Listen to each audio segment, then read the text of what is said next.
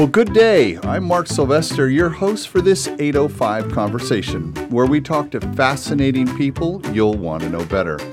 If this is your first time listening, thanks for coming. The 805 Conversations podcast is produced every other week. Please subscribe so you don't miss any upcoming shows. Our show is sponsored by California Lutheran University School of Management and Tolman and Weicker Insurance Services.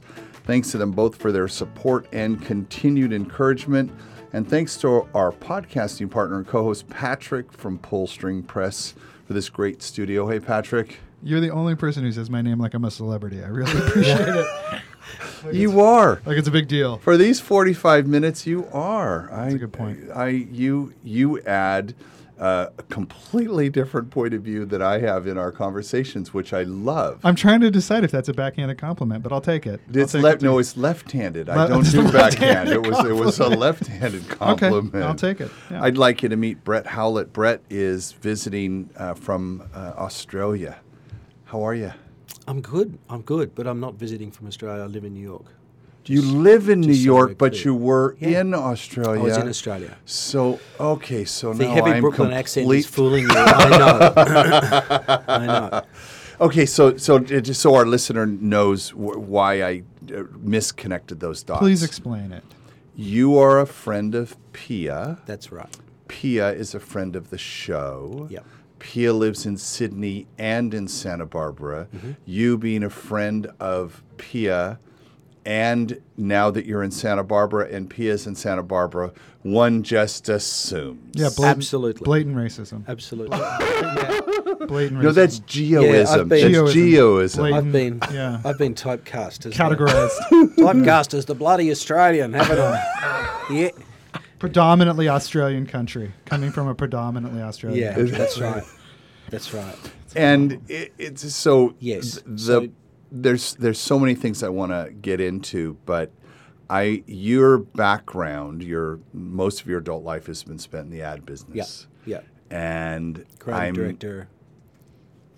So you were on the creative side, not the planning side. That's right. And so for our listener, explain the difference between the creative side and the planning side of the ad business.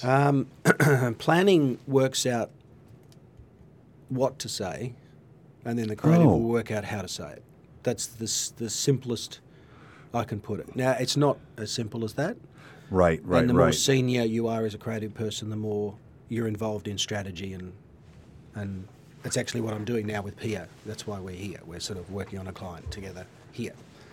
So I have I worked with McCann Global, McCann World Group. Yep. For 4 years on a project, and I'm currently right now working with JWT in New York on an artificial intelligence project. Oh, wow.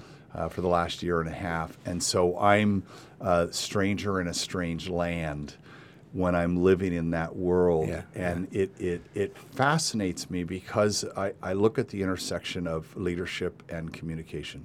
Yep. And when, as leaders and entrepreneurs, we're crafting a communication to sell our idea, because I'm also a TEDster, so selling of ideas is a big deal to me. Yeah. I love this kind of conversation.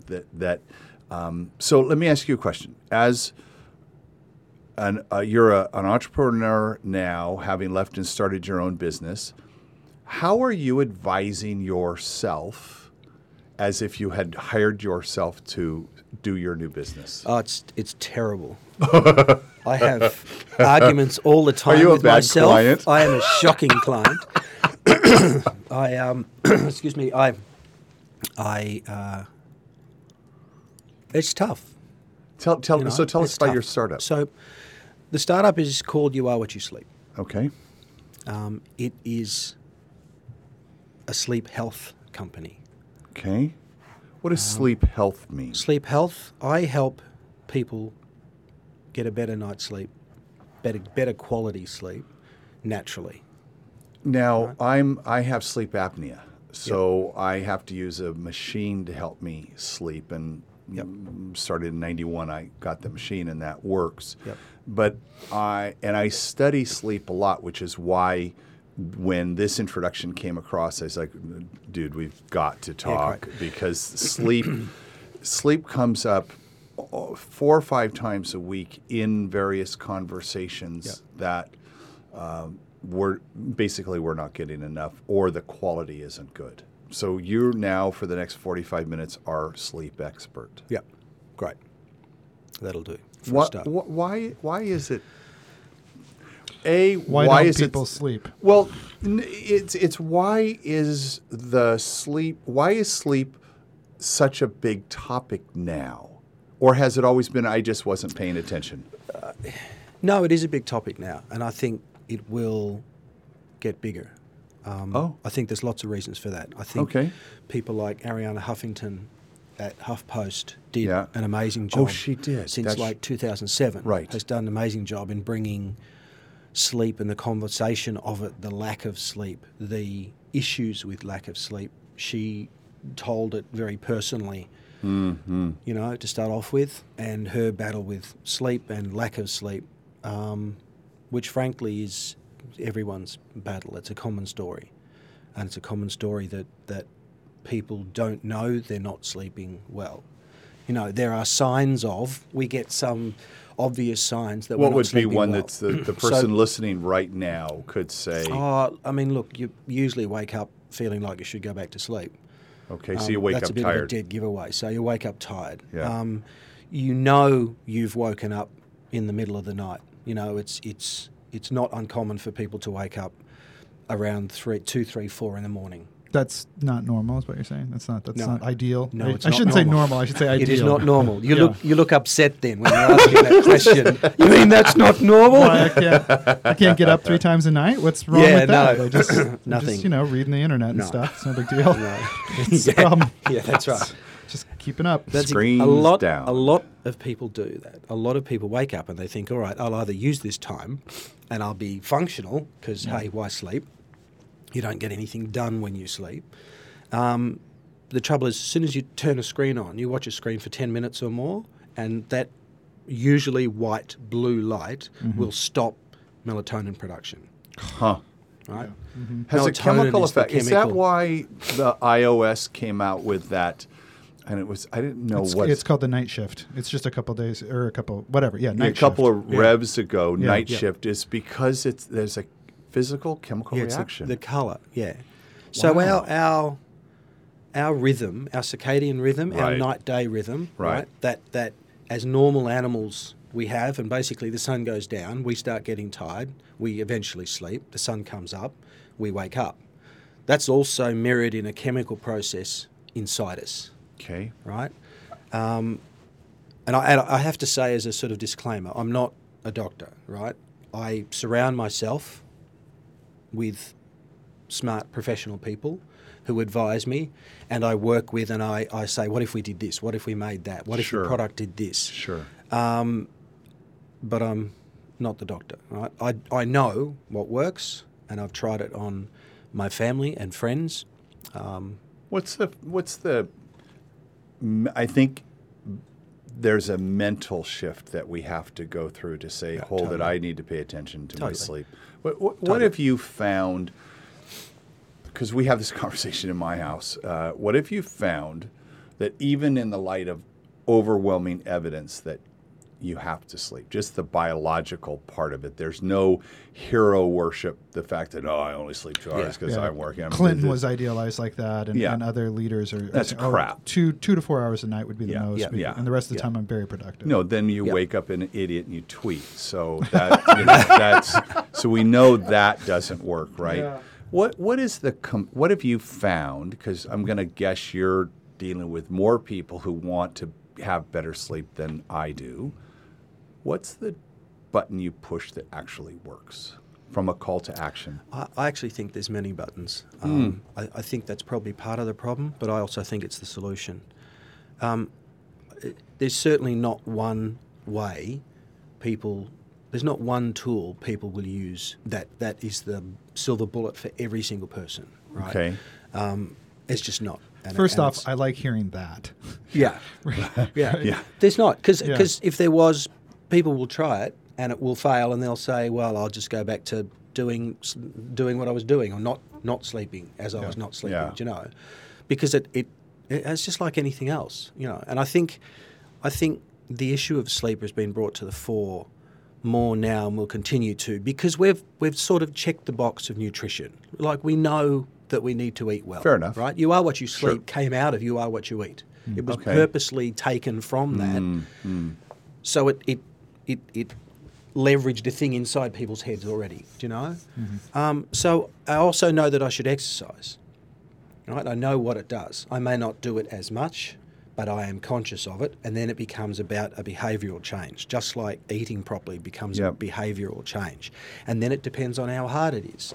So I will eat certain things. I'll have a diet that suits me, and I'll wrestle with that if I go out to a bar or something, and they've got wings on the menu that are so the antithesis of everything. I don't think they're real, though. I don't think wings are real. Are you telling me, that wings could affect my sleep? Because I might have to forfeit sleep for wings. The spice. Yeah. The spice in wings. If you ate a bloody big bowl of really spicy wings just before you went to bed, you'll sleep badly.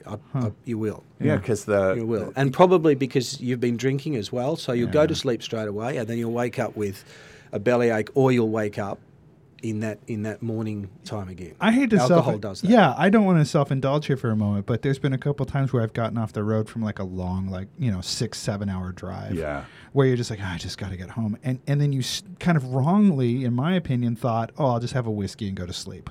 Yeah, and there's something, and then the next day I wake up and I think, God, that whiskey was the thing that made me sleep. Like, wrong. Because I was too wrong. Well, you go to sleep, right? It'll get you to sleep, but alcohol, when it wears off, it's just like chocolate, you know. Yeah. Well, if you need to be a bit up or coffee, you'll be up, you know, except it's a glucose spike. But you get this spike of something and you'll go to sleep, but you wake up. You're guaranteed to wake up. Because the process, you don't let the process work properly. It's a gradual getting to sleep. It's a gradual softening, right? Softening of everything. The light's going down. Our eyes read the light. That affects the gland. That starts making a chemical. Melatonin starts being produced anyway towards sleep. And then... I hate being a grown man and hearing things and going, oh, yeah, sure, no, of course I knew that. Yeah. But do people, why would you know that, though? Like, I don't. Right. No, like, more people know, are knowing now. More people have Fitbits. Sure, the Fitbit. And more people have all the tools that tell us we're not sleeping properly, right? Yeah. And we look at it in the morning and go, wow, that looks really bad. And we have absolutely no idea why, right? Yeah. Right. So... there are lots of things telling us that we're not sleeping well. But, so I'm not a Fitbit. We've never had to know this. It's like raising children. Who knows how to do that? Oh, we're now requiring people to get a license to do that. Yeah. In Santa Barbara? Yes, you have to have a license. Oh, that's a good idea. Yeah, so Patrick and his wife got a license. Do they? And they're, absolutely. But did you get yours in that black market license thing? We have dark web. It's a fake dark web. Yeah. I printed up a few extras so I can pass them out to people. Fantastic. Yeah, fantastic. So I'm curious about the Fitbit, as I don't wear one. Does it monitor your sleep or your activity at night? I mean, do you wear it? It monitors activity at night, yeah. So if your body moves, I mean, how does it do that? It's movement, it's heart rate. I don't want to get into selling Fitbits because I actually think all of these things are... at the moment, fairly unsophisticated tools. Right. This whole bio measurement stuff. They sort of guess at how well we slept. But to really, really know, you need to monitor movement, heart rate, humidity. You know, there's a lot of other things. Yeah. Yeah. How does humidity factor? I don't know. I just thought it sounded good. Did it sound? It sounded fantastic. It got me to ask you a question. Yeah. No. It's just our temperature, whether we sweat or not, to get a good... Okay. You know, so you measure your temperature. Were you hot? Is that the reason you woke up? You know, at the moment, it sort of tells you if you don't move, it presumes you're in REM sleep or deep sleep. Yeah. Those two are completely different things and they do different jobs, right? Yeah. Deep sleep is all about cell regeneration and making more effective your workout that you had that day.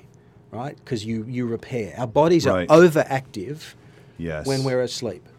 Right? It's not a dead time. Our bodies are overactive when we're asleep. Yeah, when we're in REM sleep, our temperature goes up a little bit, our heart rate goes up, And on an ECG machine, it mimics. It's very like being wakefulness, right? Because you're very close to being awake. And that's when we remember dreams. It's at the high level of wakefulness, and we go dip down into the much lower level, which is deep sleep. We don't remember dreams from deep sleep? We don't dream in deep sleep. Oh, man. No. That's a bummer. No. Because we shut off. We're not active, and our heart rate is much lower. So when are our gosh, this is a biology class too. Yeah, sorry about it. I love this stuff. I love it. Your body needs this. Does regeneration happen during the REM sleep or the deep sleep? Is the body working during deep sleep? The body's working all the time, and right. using food, sometimes when using things, food and whatever that's being right. stored. Sometimes if people wake up at 2 and 3 in the morning, it's worth having the right snack just before bed to see if that will help feed your body in doing what it's doing while you're asleep. So I have used pink Himalayan salt and honey, raw honey. There it is. Yeah. A little bit of that underneath your tongue just before bed. The honey's a great glucose. The salt has 40+ minerals in it. Right. Really good for you. Right. And it tastes good. Mashed avocado and mashed banana together. Really good. And a really good protein before bed, because some people will say nothing. 4 hours before. No. Yeah, that's what we've all been told. And right. the truth that it's true, right? But that's dinner, right? Just don't have dinner too close to bed. But if you are waking up regularly, then one thing you can just check off the board is, all right, am I waking up because I'm hungry? I have one of my expert guys is an acupressurist, and it's all Chinese medicine. Which is so funny because eventually we will all get back to where we started. You know, we've gotten really clever and we've gotten really techie, and that's all good. But we will come back to realizing, and not just having to prove through science, that all this stuff the ancients talked about and did, with flowers and aromatherapy and all sorts of stuff, works just fine, and it's not invasive. Many of these other things we have and take, and medications to get us to sleep, are all invasive. You know, they block things. They don't make things work as they should work. The stories of Ambien are just, any of those high-level pharmaceutical sleep aids. Terrible. We don't want to point specifically to one, but the stories are like, damn them all. Well, they're just crazy, And you know the things that people will do while on them, like including operating heavy equipment. Because that's what they do during the day, and then I slept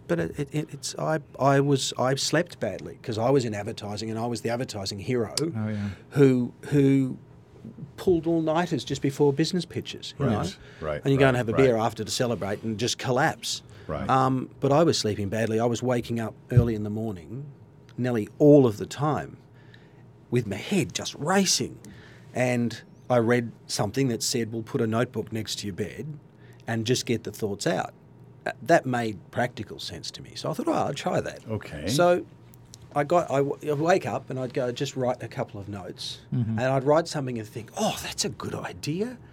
So I'd sit up slightly more in bed, write more about that. And before I knew it, I had paper all around me on the bed. I was like, this is fantastic. Oh my God, am I smart. I am so cool. Then I'd put it down, have a quick nap, read it all and think, you're an idiot. This is rubbish, So that didn't work. Like, check that off the list, okay? You mean don't have paperwork near you? No, when you're in bed, don't have ever. No, I'll just do some more taxes over here. Look, if you can do a brain dump and really get it out of your head, great. Although I'd say that if you're really, really good at that, you probably meditate, and meditating is much, much better than sitting up in bed with a notebook, Off-the-wall question, did you ever run into Lee Daly at Saatchi? No. He was the CSO at Saatchi, and he ran Saatchi Europe back in the day. No. A good dear friend who now is living in Malibu and said, I can't live in London anymore, but he was the one who got me into the whole ad world. Oh, really? And it's his fault. Yeah, it's totally his fault. What was it, or when was it? Because you were, living in that fast-paced world up until just a few years back. What was the thing when you said, I got to go focus on sleep? I got to go do something on my own, and it's going to be about sleep. Tell us, was there a moment? There were several moments. I had to focus on sleep probably 15 odd plus years ago. Okay. And this was a gradual thing, with no plans other than to, or no agenda other than to just fix my own sleep issues, right? Because I saw the doctor, and the doctor said, here's Ambien. Oh. So take this. And that's really the only thing he's got in the office, right? I mean, of course, he doesn't have a lot of other tools. It's like, yes, I've got pharmacy. I can write a prescription. That's about it. Prozac and indigestion tablets. Yeah, right? Yeah, that's the big three. Yeah. So I took it, got me to sleep, but I was foggy in the morning. Right. And after about 3 months, I just felt like crap. Mm. Really. Does it have a cumulative effect like that? Well, it doesn't give you the advantages of why you sleep. It pretty much, you don't have much REM sleep, so you disappear into deep sleep. That's almost like sort of dead sleep. Mm. So it doesn't let nature take its course and do what it's meant to do. Oh, got it. Got it. And because there's very specific things that happen and have to happen when we're asleep. Our body temperature drops 2 degrees about. Okay. Right, our heart rate drops. Our temperature will drop a little bit, but and the drop of temperature is actually what gets us to sleep and keeps us asleep. So if we're in very hot bedding, right, it won't let us do that. So covers go off. We get cold. Covers come back on. Every time you do that exchange, you're awake or near awake. Okay, right. So you've come out of some part of important sleep. Yeah, and that's why quality of sleep and talking quality of sleep is actually more important than just talking about amount of sleep. I got 10 hours. It must be good for me. Well, 10's probably too long, and no, it may not be good for you, So I've speared all over the place. I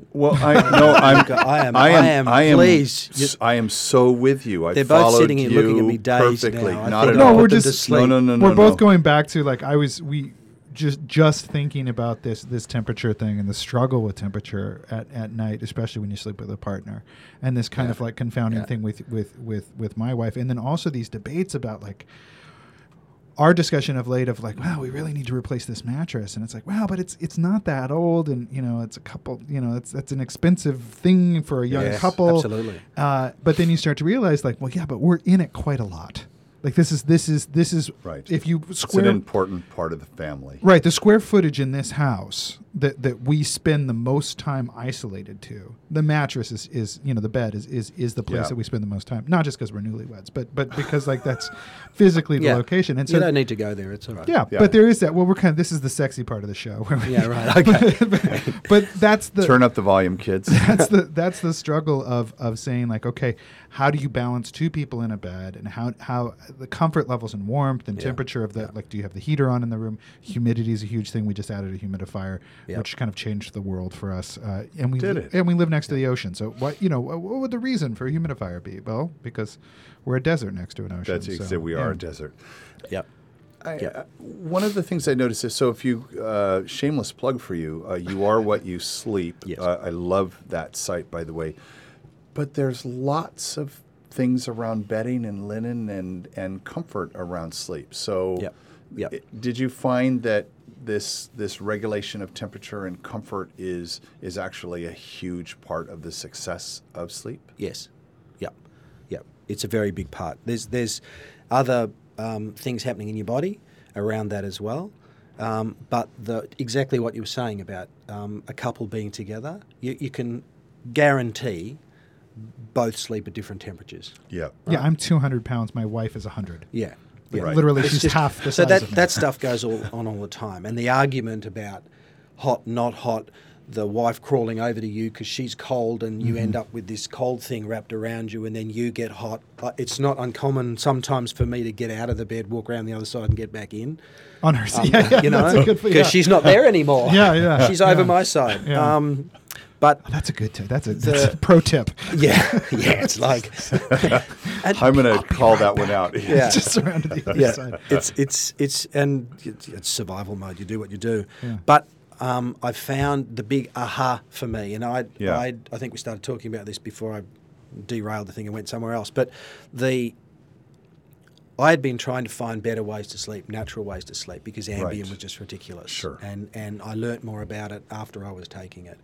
And people are on sleep meds for just too long. I got a note from a guy on my website. I put up a sort of little question and answer thing, and I said, look, I'll do this for free. Tell me what your sleep issue is, and I'll send you more sort of personalised things you can try, right? Sure. I got probably a dozen, and the bulk of them, 10 of those were pretty hardcore. I've been on sleep medication for 7 years, and I'm trying to get off it, Yeah, that doesn't seem like medication. That seems like... No, this is a desperate lunge at just trying to fix something the wrong way, And that really... It really worried me. Really worries me. Seems like a chemical... And there's so many over-the-counter things that you shouldn't be taking that you can take. So people then self-medicate. Because I would hope that no doctor in their right mind prescribes sleeping pills for 7 years. There's a whole bunch of other stuff that must be happening around that to deal with an issue that way. So that sort of disturbed me. Taking Ambien for me disturbed me, and I started trying to find better natural ways for me to sleep. I met a meditation teacher and started with meditation, and that was great. First thing or last thing in the day for you? When I first started twice a day, I meditated sort of just after I got up, and then at, sort of in the evening, but then not evening, sort of late afternoon. But then sort of that went to late afternoon, and then I sort of use it when I feel like I need it now. Through that, discovered bark flower remedies. I don't know whether you know those, but it's basically flower essences used as tools like aromatherapy, but you take them. They're tinctures that you take and put on drops on the tongue or under the tongue.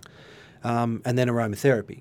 And I loved aromatherapy, and I loved messing around with trying things, So I started with lavender because lavender's probably the most proven of all, there's some good studies out of the UK for nurses using lavender to lavender Epsom salt anxiety. Bath. Yeah, baths are great. Not too close to bed because you end up being too hot. It's hard for your body to cool down. Yeah, but the great thing about a bath, again, this is a thing we don't know, but the reason a bath is so good is because when you get out, you start cooling down, and the cooling down process is part of the onset of putting sleep. You to sleep. My favorite thing is when somebody comes forward and says, okay, I think I've got some solutions to a problem. And the first instinct is like, oh, I'm speaking with a snake oil salesman. Like here's somebody who's going to convince me. But then you start saying like, well, certain aromatherapies. And then you're like, your Ouija signs go off. Like, oh, here we go. Here comes the Ouija. Yep. And it's like some lavender works. And you're like, yes, it's not Ouija. Oh, taking a bath. Oh, okay. So wait, what you're telling me is just relax and calm down. Exactly. Yeah. Just and use things that help you do that if you can't do it yourself. Yeah, like don't play on the internet right before sleep. Yep. Like screens are bad. Maybe just when you need to go to sleep. Yeah. If you're not sleeping well, here's some very simple things. I mean, there's a reason the sun goes down, and we feel tired. We mess ourselves up with daylight savings and artificial light and swing shifts and deservingly needing in some our free time, which is fair, is plonked down in front of the television because that's easy and you don't have to think.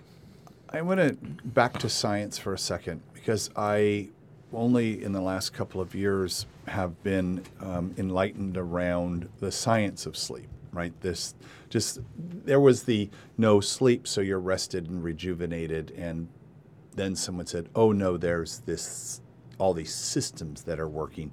Maybe I've been fine-tuned to it because of my sleep apnea and thinking about that, because it's the, if you don't solve sleep apnea, you're in line for 85 different things that are really bad. So, you know, if you snore, you have something like, go get a sleep test, just go do that. Odds are you've got it in some form or another. And the technology, when I first started, was abysmal.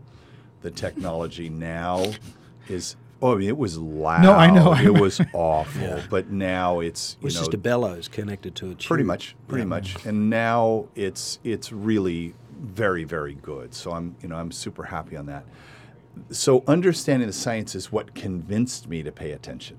I was like, oh, okay, so if I don't do that, there's this subsystem that kicks in around 1:30 in the morning that's going to do this. And if I'm not asleep and prepared for that thing to happen, it just doesn't happen that night. I was like, oh, okay, well, you know, it's like, that's not good. My question is around, so you said it's not quantity of sleep, it's quality of sleep. We were introduced to this idea of the REM cycle being 90 minutes long. And that, well, not the REM, a whole cycle. Oh, the whole cycle, right? You're right.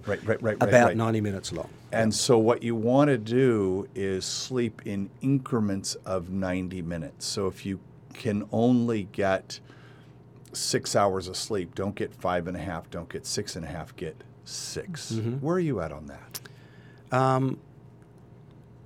Yes, the answer is yes. Okay. I agree. And that seems to be the sort of common wisdom at the moment. You know, and there's a whole bunch of stuff that isn't known about it, and something else might come up. Some scientists might find something, right. But it's about 90 minutes for each cycle, right? Starting at the top of a wakefulness, dipping down all the way down to deep sleep, regeneration sleep, going back up to REM sleep. If you can wake up in multiples of those sleep, the advantage is that you're not as you're not tired. You're waking up at a wakeful point rather than waking up somewhere in deep sleep. Exactly. And you will feel groggy if you wake up there. Exactly. So it's advantageous to set an alarm, and there's lots of apps out there now that let you calculate. Yeah, you can calculate. Crazy, interesting. Yeah, you can calculate it, and it by and large it works. I still don't subscribe to the 6 hours sleep thing. Where are you? I don't think that's enough. Seven and a half or 9. Yeah, right. Yeah. You're absolutely right. You know, the facts out there are, if you sleep 6 hours or less per night, you're twice as likely to have a stroke or a heart attack. Oh. You're 75% more likely to have diabetes, and you're 50% more likely to be obese. Like they're the big. Huh. What is 50? Oh, nice. I hear these, you know, shocking terms all the time, and I'm always trying to equate them kind of into, like, you're 50% more likely to be obese, and I'm like, okay, what does 50% more likely mean? Like, how does that hit me? I mean, I don't doubt it. I'm always just kind of like, is that something I should really be scared of, or is that like because when I hear one of those be one of the things that you could be aware of. So the trouble is when you don't sleep properly, our body craves junk food. Right. Okay. Right? Oh. Yeah. And that feeds off itself, pardon the pun, right? But you'll crave junk food. You'll eat it. Yeah. And then eating it gives the little pleasure thing in your head, hey, junk food. And then that feeds off itself as well. Mm. So that's how weight is attached to poor sleep. I had also heard that if you're going to go on a diet, if you're trying to lose weight, not only do you do the normal things during the waking hours, but if you get more sleep, you'll actually lose more weight if you just focus on your sleep. I didn't. Yeah. That was a news bulletin. Good sleep helps helps people manage weight. So the person who's listening to the show right now, and I'm not going to call you out, you guys. You know who you are. Do they know who they are? Well, if I call them out by name, they do. You've got a big list next to you. Well, they write me and say, you don't need to call me out. And so it's I'm listening. I heard you. Yes, and you all, you know who you are right now, and you're shouting at your phone. quietly, disgruntledly looking at their phone, perhaps. And hopefully they're not at 3 in the morning listening. I'm just going to listen to one more. We have a lot of entrepreneurs, a lot of creative people, a lot of idea people, there are a lot of driven people, and we're go, go, go. And the ad business is a perfect example of that. And it's like, I don't have time to sleep. I got to go. I mean, I got to do. I got to. What's your compelling statement to that person right now to say you're not doing yourself any favors? Look, like everything, it'll catch up with you. You know, sleeping is preventative. It's preventative medicine, right? Oh, natural preventative medicine, right? And that's why I'm all about the idea of sustainable sleep. Right? The only way to sustain proper sleep is naturally. That's why You Are What You Sleep does what it does. But it will catch up with you. Now, look, there are the lucky few who haven't died, who haven't fallen over, that truly do sleep 3 or 4 hours and they boast about it and they're successful, so we think that's all I need to know, right? If only getting them to sleep properly was as easy as having them see some famous person who's wealthy and only self-proclaimed sleeps 3 or 4 hours a night, you know? Right. And that's unfortunate. All the science and everything I know is stacked up. You know, the odds are stacked up badly. You don't get enough sleep at some time, something will happen, right? And it's heart disease is not a rewindable thing, you know? I had I've spoken with cardiologists here and in Australia, and they're coming to the conclusion, and one here in particular down the Carolinas was saying, look, I've been interested and I've been looking at sleep and researching it for a good 5 or so years, and it started because I was starting to put 2 and 2 together with my heart patients who were coming to me, and they all slept badly. Oh. Right? And he said it can't be. It was 95% or something, right? So it can't be just coincidence. And it's not, you know, and sleep is he uses sleep as part of his complementary medicine of helping people get over strokes, and helping them with their health, and as our, you know, health and wellness coaches and people like that. I knew a doctor who was very interested in geriatric Tai Chi and balance movement, because so many of her patients were falling over. Oh, and yes. And she started a small, you know, research investigation into like, well, what happens if we teach them balance? If you realize, like, okay, here I am in my 80s, like what's the primary thing that takes me out? Well, falling down is the primary thing. You know, you've already made it to 80s. Sure. So let's just hypothetically, let's just give it a shot. Let's just try to give them whatever tool they have. And so this is that kind of that idea of research of like, let's try to save your heart. What is everything I can think of to do with that? And let's investigate your entire self for that. Yeah. Oh, are you sleeping? Oh, you're not? Well, that. Yeah. It's, right. It seems so. And that's it's a beautiful example, isn't it? Yeah. Because it's not invasive to the body. Right. It's actually teaching the body or retraining the body to do something. Doesn't cost anything. No. Right. It's totally free. Just, no side effects. Oh, it's fantastic. Yeah. You know, the worst thing that might happen is they might fall over. And the aftermath of looking at it, you know, like that's not a story I can tell with anybody going like, oh, well, that just sounds dumb. Yeah. Yeah. Why would you try to fix that with that? And it's like, yeah, same thing. It's like, oh, you're having heart problems. What about getting better sleep? And it's like, well, that's just dumb. That's a terrible idea. Right. No, nobody says that because it's so obvious. No, it makes so much sense. No, that's right. And that's where my aha moment was when I found out about wool and wool as bedding and how wool performs as a natural material. Is this back to this returning to Chinese herbs is so obvious? This is yes. Like literally. That's why we sleep with sheep. Absolutely, right. You know, yeah. and it talks to what you were saying about being in bed with your wife and one's hot, one's not, dealing with the temperature, given that our bodies have to drop in temperature, right, to make sleep happen and continuous. I found wool. There was a study in the University of New South Wales, University of Sydney, that found that if you sleep on and in wool, you'll have a 25% better sleep. So that was like, holy crap, you know. And then I looked into that's not an insignificant number. That's not like 2 or 3%. What's that number again? No, 25%. better sleep. Yeah. The long sort of version is on or in. So if I want to wear pajamas, wear wool. Yes. And that helps. That helps. Does that? Although I've got a thing about there's a whole belief about independent of the climate of where you live. If you live in a hot climate or a cold climate, or that doesn't matter. I think in the performance study, it worked even better when it was a little warmer. Mm. But the general rule of thumb is that you should sleep in a bedroom that's about 65 degrees. Oh, right. So cool, right? Warm is evil. Warm doesn't help. Given that our body temperature has to drop. And is wool a better insulator? Wool does two things really well. Wool helps your body regulate its temperature. Got it. It doesn't, products like down and the old memory foam mattresses, right? Great combination to create an oven. Oh, of course, yeah. Awesome for rising bread.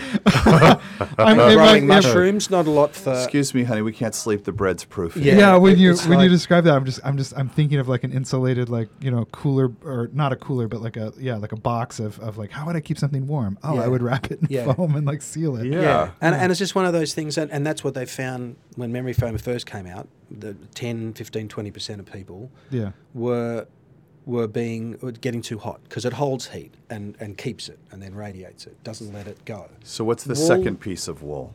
Second part of wool is that it absorbs moisture and keeps it away from your body. Right? Oh, so it wicks off. So it wicks. Got it. It wicks humidity and moisture away. We lose about a pint or more of water per night naturally. And that's got to go somewhere. And if you've ever noticed in summer, right? If you sweat, especially on really heavy cotton sheets, you sweat. You roll away, you roll back on it, and it's freezing where you were, right? How do you know what happens in my bed? All that wakes you up. Oh, there you go. Yep. So again, it's uncomfortable, unsettled sleep. All of that adds up to less sleep quality. So I marveled at the wool, and it lets couples who are different temperatures sleep under the same comforter. That's a bonus. These are these parts where you hear moments of time where somebody has really looked at something, really paid attention to something and started to say, like, here's a moment. Like, this isn't just you, like, well, I read an article once, because we always argue that thing, right? Where it's like two adults come together and, I read an article, and then they start talking, it's Modern Jackass, where it's like two people know less together than one person. Like, I'm getting dumber as you talk to me. But this is not, this feels very much like, as you say that, you're describing an experience I've had. You're describing. Yeah, right. You're not talking about like, well, hypothetically speaking, you might enjoy this or not enjoy this. It's like, no, I hear that, and I'm like, I think that was 2 nights ago. Like, I'm pretty sure that was two nights ago. Right. I've tried it all. Yeah, and I've tested it on, family and friends, and made things better, and I've made more pillows and more. Because the pillow's 100% wool as well, but it's adjustable. I didn't want to make the big, the small, the thing pillow. I just wanted to make one pillow, but I wanted people to be able to adjust it for their sleeping style and how hard or soft their mattress was, because both those affect how big and supportive your pillow should be. But in researching that and in working through that, I just had to make them and try them. Had a great manufacturer in Australia. And that was willing to just make a whole bunch of one-offs. And I made one that worked, but it looked really ugly. And an ugly pillow is an ugly pillow. I mean, you've got to admit, even without spit stains on it, there are ugly pillows. And I made a really butt-ugly pillow. So I had to... Worked like a charm. No, good. It was good. I slept and it was supportive. And no matter how high or low the pillow is, they're always firm. You've got to like a firm... You must want a firm pillow, but... So we made an attractive one, and then we were off to the races. But it again, it's just part of the trial and error. I know everything we sell, I know works because I use them and I tried them and family tries them. How's business? Look, it's pretty good. It's a big education job for the bedding to get people into the idea that wool can actually help them sleep. right? I've probably got you two closer to where we are. And we've been talking for 30 minutes. Still, as wool is winter, and I want to wear a wool sweater. I was just hearing it, and I was thinking to myself, like, wool is has so much, has thousands of years of baggage at you, and I'm just kind of like, I'm looking for something kind of like some kind of biopede. I need a microfiber, like, right? Yeah, some kind of like organic microfiber that's created by a natural animal source. Bioengineered in Kansas. Yeah, I need an animal collaborator who can generate this form. This is a gift from. And you're saying no? It does. It needs a technical name. It really. You need to go work with the wool council. We registered Thermocontrol wool. Thermocontrol wool as a way of describing exactly what it does. What it is. But if we had a copper fiber woven through the wool or something that made it suddenly tech, everyone would be more open to it. The fact is, it's wool off a sheep that they've been doing forever. It happens to be very good sheep from Australia who knows wool better than most countries. Yeah. There's nothing magical. There's really nothing magical about this guy. There's gotta be something really. No innovation there. I was going to shoot a video with Disney music, song, and dance. It's here, da da da da. It's whoa. Sorry. Like the end of the big surprise, the big reveal. Yeah, the big reveal. Turns out we already knew this. So the science then is around regulating body temperature because you've studied it and know what's happening there. Yep. But it's part of an ecosystem of sleep practice, which is calming down. It's part of your fitness. It's a part of maybe stretching. So there's a fitness component. There's in terms of relaxing, there's a nutrition component, as we talked about. Yep. There's a time and duration component. So it's part of a sleep practice that you have that you do. So it's not just, hey, kids, we want everybody to go to your website and buy these sheets. But don't expect that's the silver bullet, as you said in the very beginning, that it's part of an overall regimen, just like drinking water. Yes, we should all drink water, but if you're still eating at McDonald's, you're not going to lose weight. Absolutely. Right, so. Absolutely. And it's the same, way you'd approach exercise, right? So what exercise are you going to do? I'm going to run, right? All right, so what runners am I going to have? What works with my feet best? What insulating, shirt, am I going to use? Wool is actually wool, against your skin for a runner is fantastic because you don't get cold and you don't have to wash the thing all the time. Yeah, but isn't it hold bacteria? Isn't it a half-inch thick and just like they wore in World War II? Exactly. Isn't it the same? Yeah, when you say wool, isn't that what that is? Well, I've only got two FAQs on the site. Yeah. Is it hot? Is it scratchy? There's no other question asked. Yeah, right. Yeah. Right? Oh, really? Yeah. It's literally funny. It's just that. And it's like, all right, damn, I can answer those two questions. And it's not no hot. And no. Yeah. No, it's not hot. And see, the thing is too that I make a topper, right? That's fleece. So when you put it on, I'm sorry, you're going to hit the buzzer. Topper? What's a topper? A topper is aren't you meant to know toppers? We're ignorant. I know what you mean, but I've already looked at the website. So. Oh, okay. Right. The topper. Hey, that's your word, not mine. We say underlay. And no one. What's an underlay? I just like the bell. I'm going to take it away in a sec. A topper or an underlay, because they are the same thing, one in one country, one in the other, sits directly on top of your mattress. Right. Nothing else goes directly on top of your mattress. Yes. This one has an elastic skirt around the side, so you actually clip it under with corner pieces. Yeah. And this one is fleece, so it looks like the inside of an UGG boot sitting on top. It's beautiful, right? Feels beautiful. People see that and they think, oh, that's got to be hot, or so I just change it over or something in summer. The thing is, it works as well, if not better, in summer than it does in winter because it controls heat. No, sheet or sheet? Sheet over the top. And then you wash that once a week. I believe in Japan they sleep directly on top of the wool, but... Yeah. I don't know. Do you put a sheet on top? You put a sheet on top. Yeah. So your bottom sheet goes, or a fitted sheet goes over the top of that. Yeah. And then you got the wool comforter on top of that.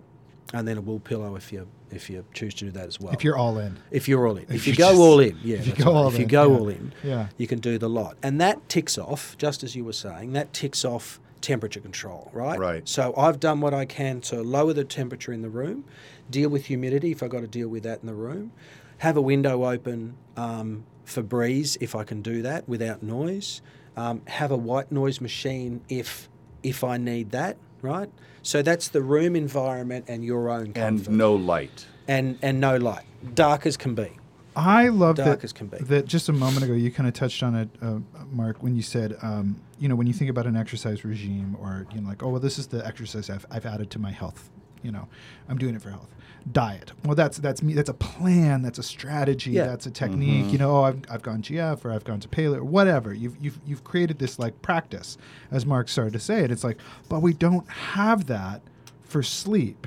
Right. Yeah. No. I watch my brother do it with his kids, and they have a whole sleep practice. Involving everything you just described, involving the white noise and the, how can we get this environment into a chamber where they can sleep. And get the best sleep they can because they operate better with it. Sleep. Absolutely, and training them. Child sleeping is a bit of a passion, and because clearly I have too many spare hours. Yeah, correct. I'm starting a not-for-profit called Sleep Smart Kids, Sleep Smart Teens, and because a year and a half ago, I read a really disturbing fact about teens. And they've been put on the list of highest risk age group of any age group for sleep-related health, physical health and mental health problems. Mm. And it's really bad. And it's that just ridiculous clash of all the stuff. I've got a 22-year-old who runs a bar in Manly in Sydney and is happy and whatever. But he slept appallingly and went through all sorts of issues. Around work and doing homework and, they're from, 16 odd, you've got all this homework, you've got all this pressure. That's pretty pressure. And they're naturally anxious age group anyway. Yep. And what happens that I didn't know is that when a teenager who there's a delay in melatonin production of about 3 hours, it's 3 hours later. From the time they kind of close eyes. No, before that. So we start producing melatonin in the sort of late afternoon, evening, right? Okay. There's a delay for teens. It can happen in pre-teen, but usually 13 on, it sort of that starts happening. Now that means that there's a sleep phase delay of about 2 hours. This is why they're up all night. So if your teen was naturally tired around 10, they won't be tired until about 12. And that's my son. I just had rewound and thought, oh my God, all these things I could have done had I known. And at that time then, so when they're later and they go to sleep later, like 12 or 1, school start times sometimes is 7:30 in the morning. Yeah, there's no way they're going to get that 7.5. No.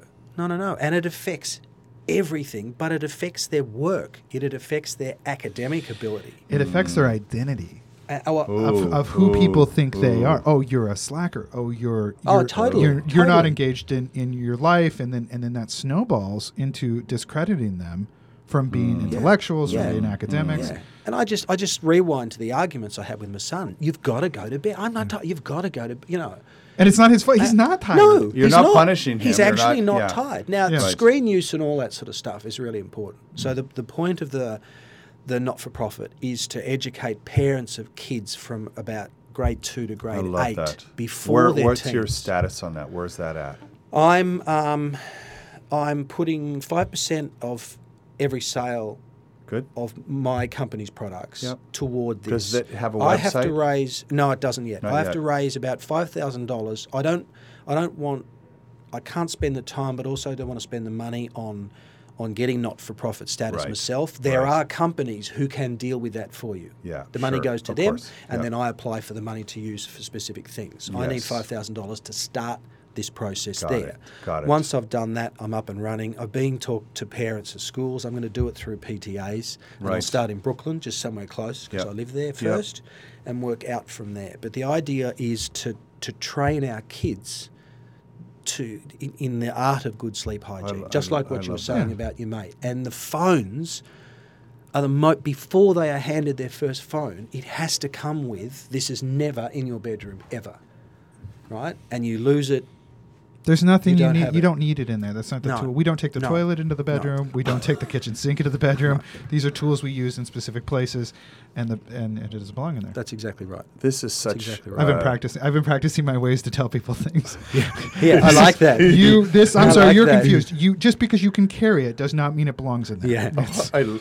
Yeah. I just talked to a 19-year-old TEDx organizer in Columbia, South Carolina yesterday, and this kid is just lit. I mean, he's just a good kid. Yeah. And they do this thing. He has rallied 50 high schools in South Carolina. They have something called an Idea Dialogues in each high school. There's 2 ambassadors. They get a TED Talk each week with a study guide that goes with it that he and his team produces. And then it goes to all of them. And so every single week they have one they talk about, and they have to be in this thing. You have to watch a TED Talk a day. And he blew me away yesterday. But I am going to talk to him about this and have him listen to this. And I'm going to put you in touch with him. That would be great. That would be fantastic. Because I think if you could at least ignite in a controlled environment, these 50 schools, and get them thinking and talking and then feeding back to you because you want to talk to them, right? Yep. I mean, that would be ideal for you. Yep. I'm totally going to do that for you. That'd be awesome. Thank you. It's time to go to take a nap. We blew right through the time limit there. Nicely done. Shoom, done.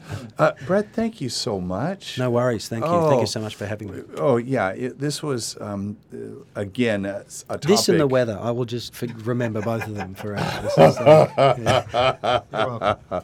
Thank you for that, and we appreciate it. Tell me exactly. We'll put it in the show notes, but let's make sure it's here. Exactly where's the website? Website is youarewhatyouSleep.com. That was an easy URL to get. Yeah. That's the other one is entrepreneurs. Try handwriting my email address though. Well, you can't fill out magazine subscriptions, right? You can't do that. I run out of boxes. Yeah, exactly. Yeah. That's old school. I've got a special black pen that I use for boxes. Oh, I love it. Kids, go look that up. There's something Grandpa used to do. So. So thank you so much for making this special trip to come see us. I also want to thank California Lutheran University School of Management and Tolman and Weicker Insurance Services and our podcasting partner, Pulstring Press. If you're interested in partnering with our podcast, send us a note to partner at 805connect.com. And Patrick, before I throw it to you, I know there's a line of people who are queuing up to send me an email saying, why didn't we ask Brett to name this episode? You just did. You figured it out. You remembered. You remembered at the last moment. No, it's You Are What You Sleep is the name of this episode. Okay. Because there isn't anything better than that. Yeah. And I think that's just so y'all know I didn't forget, and you can go take it. Well, with his ad experience, you wouldn't want to let him down. I'm sure that's how all clients work, is that you tell them your best idea and then they just pick whatever they want from something you didn't even tell them. Right? You're shaking your head in violent approval. That's why I got into the sleep business. So, Patrick, how can this person who's listening right now help us? Because they want to help us. They just don't know what to do. Well, that little predictive thing in the front of your brain just told you that I'm going to say rate, write, review. Let us know what we're doing right. Let us know what we're doing wrong. We're very responsive and good at change. So send us that information. The other thing is that right now, if you've listened all the way through this show, somebody popped into your head. Some teenager out there popped into your head when we were talking about bad sleep. So why don't you go talk to their parents specifically, make them listen to this show, get them subscribed to this show. If anything, you might save them from a little bit of heartache as they have that argument just before they go to bed. Yeah. Find yourself a teenager's parent out there and give them this show. I love that. I would love to hear from you if you have questions, if you have ideas for speakers. We get ideas all of the time. Now, I have people texting me now, Patrick, with great ideas, which I love. I got to say I love it. Well, you got to stop leaving your phone number all over bathroom walls. You know, that'll stop. God. Oh, man, you learn so much on this show, I tell you. So you could drop me a note, Mark, at 805connect.com. Thank you so much. And until next time, this is Mark Sylvester, your host for 805 Conversations.